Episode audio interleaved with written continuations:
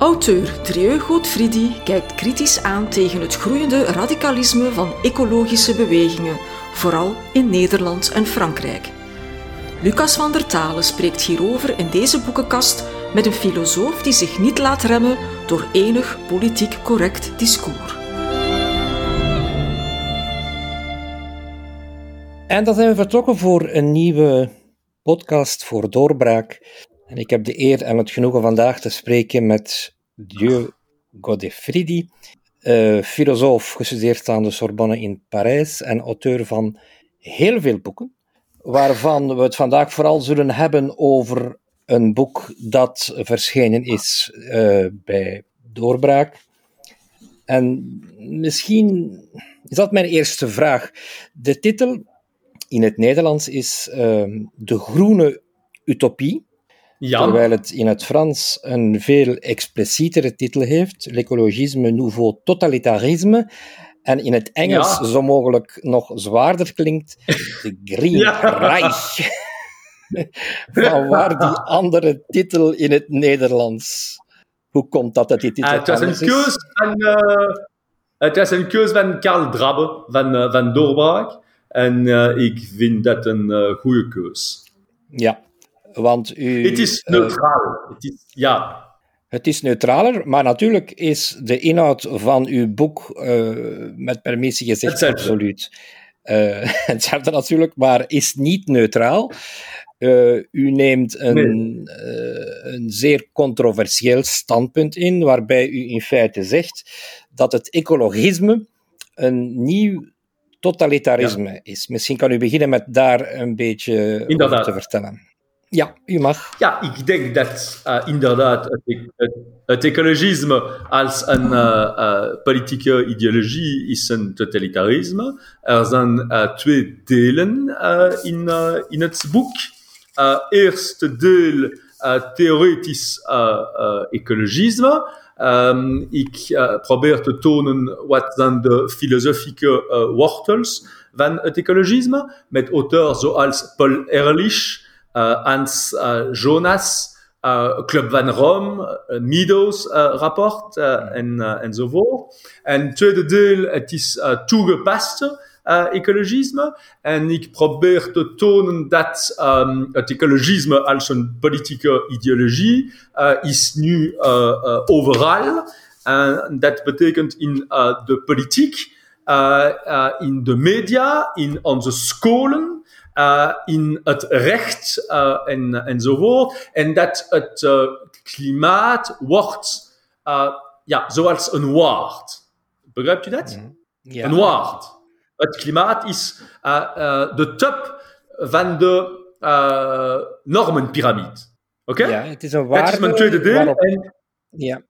Het, het, het, is, ja, het is fundamenteel. Het, uh, het moet goed zijn voor uh, het klimaat om goed te zijn, om aanvaardbaar te zijn. En uh, er is ook een kleine verhaal in, in, in het boek met een zogenaamde Mathieu, waar ik probeer te tonen wat zou onze wereld worden, moeten de ecologisten hun doel punten uh, bereiken. Dat is het. Eerst en vooral, uh, vooral al duidelijkheid. Er is het probleem waarover heel veel gepraat wordt van de opwarming van de aarde. U ontkent dat probleem niet, maar nee. u, u wil de menselijke inbreng daarop uh, relativeren. Ja, ik ben geen wetenschapper. Ik, uh, ik heb een doctoraat van de uh, Sorbonne in uh, wijsbegeerte, filosofie, en ik ben een jurist. Dus mijn onderwerp is het ecologisme als een politieke ideologie en niets meer. Dat is het, ja. maar het is afgezien nee, ja, van... ik ben wetenschapper. Ja. Dat, dat is waar. Ja, maar het is, het is misschien het deel van uw boek dat het meest origineel is, omdat er kan een discussie mogelijk zijn over klimaatopwarming en zo. Maar wat ik persoonlijk uh, interessant gevonden heb, is vooral wat u aanhaalt over wat in Frankrijk leeft bij bepaalde ecologisten, die toch wel zeer radicale ja. stellingen innemen en in feite uh, een heel eenvoudige redenering vormen. Vermits de CO2 geproduceerd wordt door de mens, is de ultieme vijand in feite Ja. de mens. Ja, ja, nee, maar dat is totaal. En dat is alleen, niet alleen in Frankrijk. Uh, uh, Hans Jonas heeft dat uh, geschreven. Er, er, was een, een, een rapport van Deutsche Bank, ik denk november, uh, een, een paar maanden geleden. En ze, schrijven, ze schrijven, wij hebben een eco-dictatuur nodig. Deutsche Bank, Hans Jonas, uh, Paul Ehrlich heeft dat geschreven uh, ja, in uh, ja, 40 jaar geleden, enzovoort. Er is geen liberaal denker die zou zeggen, we hebben een liberaal dictatuur nodig. We hebben een socialistische, niet vandaag, een socialistische dictatuur nodig. niemand zou zeggen, wij hebben een, ja, een CD&V-dictatuur nodig. Dat zou vreselijk zijn. dat zou belachelijk zijn. Maar voor de ecologisten is het mogelijk om dat te zeggen. Wij hebben een ecodictatuur nodig. En het is voor hen een, um, een wetenschappelijke en moreel vereiste. Ze willen een dictatuur. Dictatuur is dictatuur. En ze zeggen, we willen een dictatuur. Het is heel duidelijk, in feite. Hmm. En niet alleen in Frankrijk. Ja, in Duitsland, ja. in de Verenigde Staten uh, enzovoort. Ja, maar ik denk dat de, de kracht van uw boek is dat u die stellingen niet zelf poneert, maar dat u die onderschrijft met soms zeer merkwaardige uitlatingen van uh, vooraanstaande ecologische denkers in Frankrijk bijvoorbeeld, die tot vreemde conclusies komen, die toch wel een beetje um, uh, hard klinken, zoals een vermindering van de wereldbevolking. Omdat de planeet enkel leefbaar zou zijn als er minder mensen zou zijn, moeten we gaan nadenken hoe minder mensen op de aarde zetten. En dat is natuurlijk nogal een gevaarlijke piste. Ja, het is, uh, de, uh, het is een Fransman, ja, in, in feite, uh, François-Marie Bréon. Ja. En hij heeft gezegd dat we hebben een reductie van mensheid tot een tiende van wat het is nu. Een tiende. dus zes miljard mensen moeten verdwijnen. Nou, dat is het. Zes miljard mensen moeten verdwijnen. Hoe, hoe zou dat gebeuren? Dat is een vraag voor deze mensen, voor de ecologisten. In het algemeen, niet alleen meneer Breon, uh, er zijn veel uh, voorbeelden. Ja, uh, het is heel erg indrukwekkend, omdat dat echt soms interviews zijn.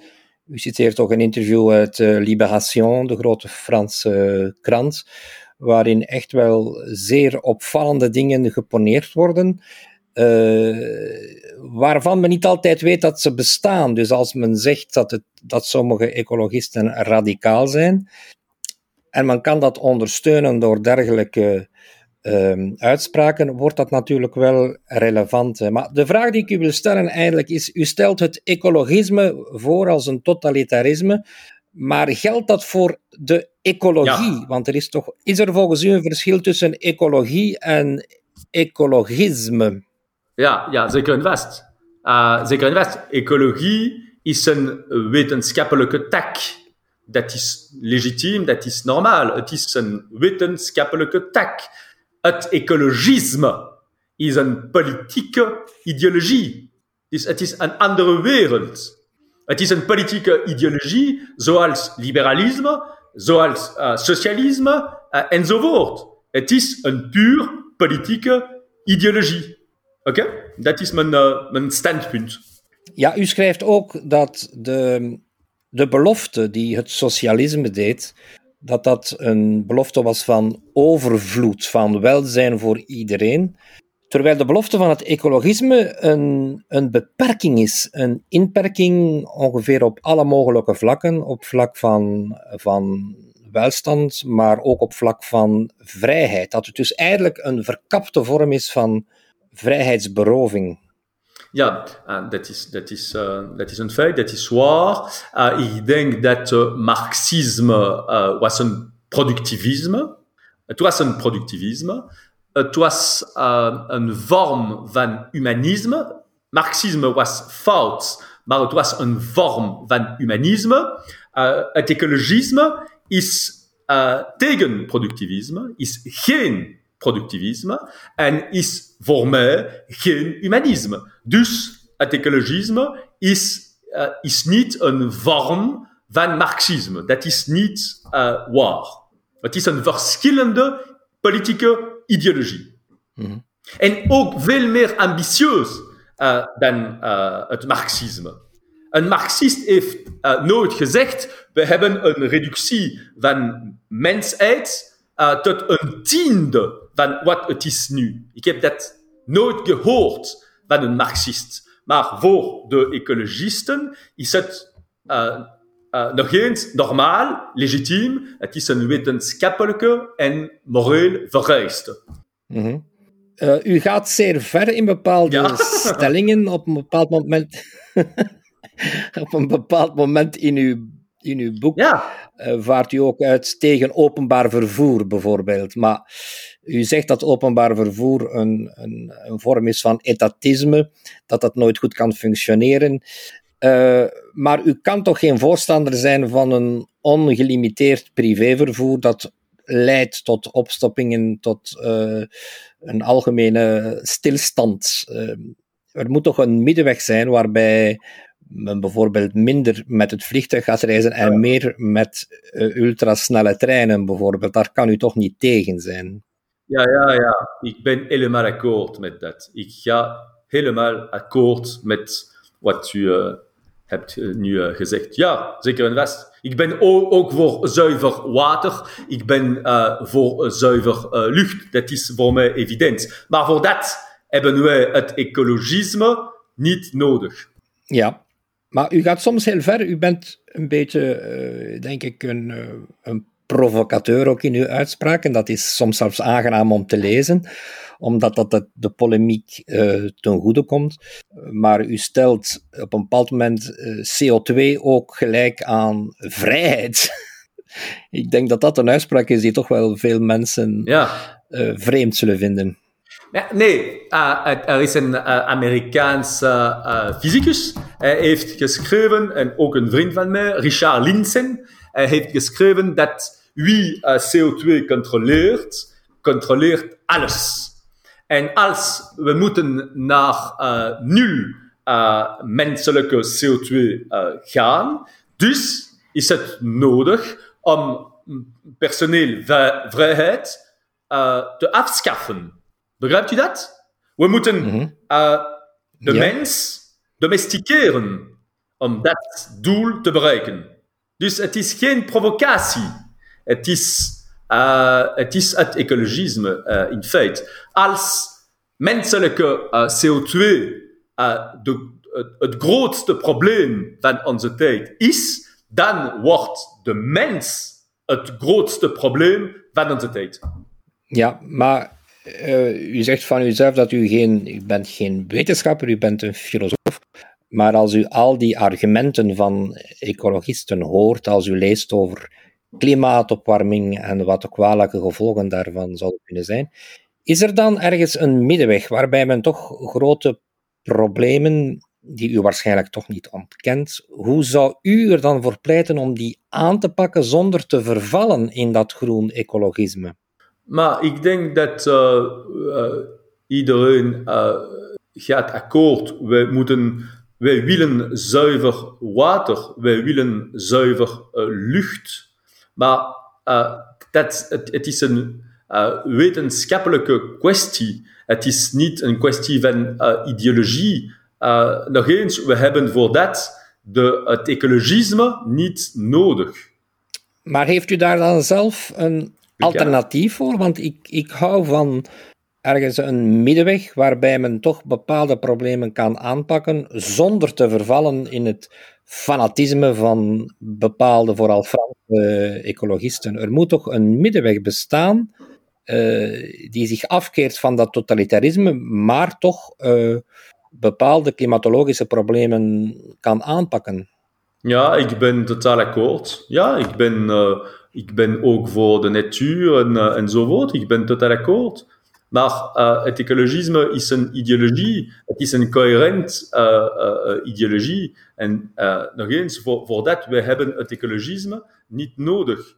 Goed, meneer Godefredi, ik ga u danken voor dit gesprek. Ik kan de luisteraars enkel aanbevelen om uw zeer goed gedocumenteerde boek De Groene Utopie te lezen, uitgegeven uh, bij Doorbraak. En ik dank u hartelijk voor deze zeer interessante podcast. Wel bedankt, meneer Godefridi. Heel graag gedaan, meneer Van der Talen. Wie meer wil weten over de stellingen van Drieu Godfriedi, bevelen wij graag zijn laatste boek De Groene Utopie aan, uitgegeven bij Doorbraak.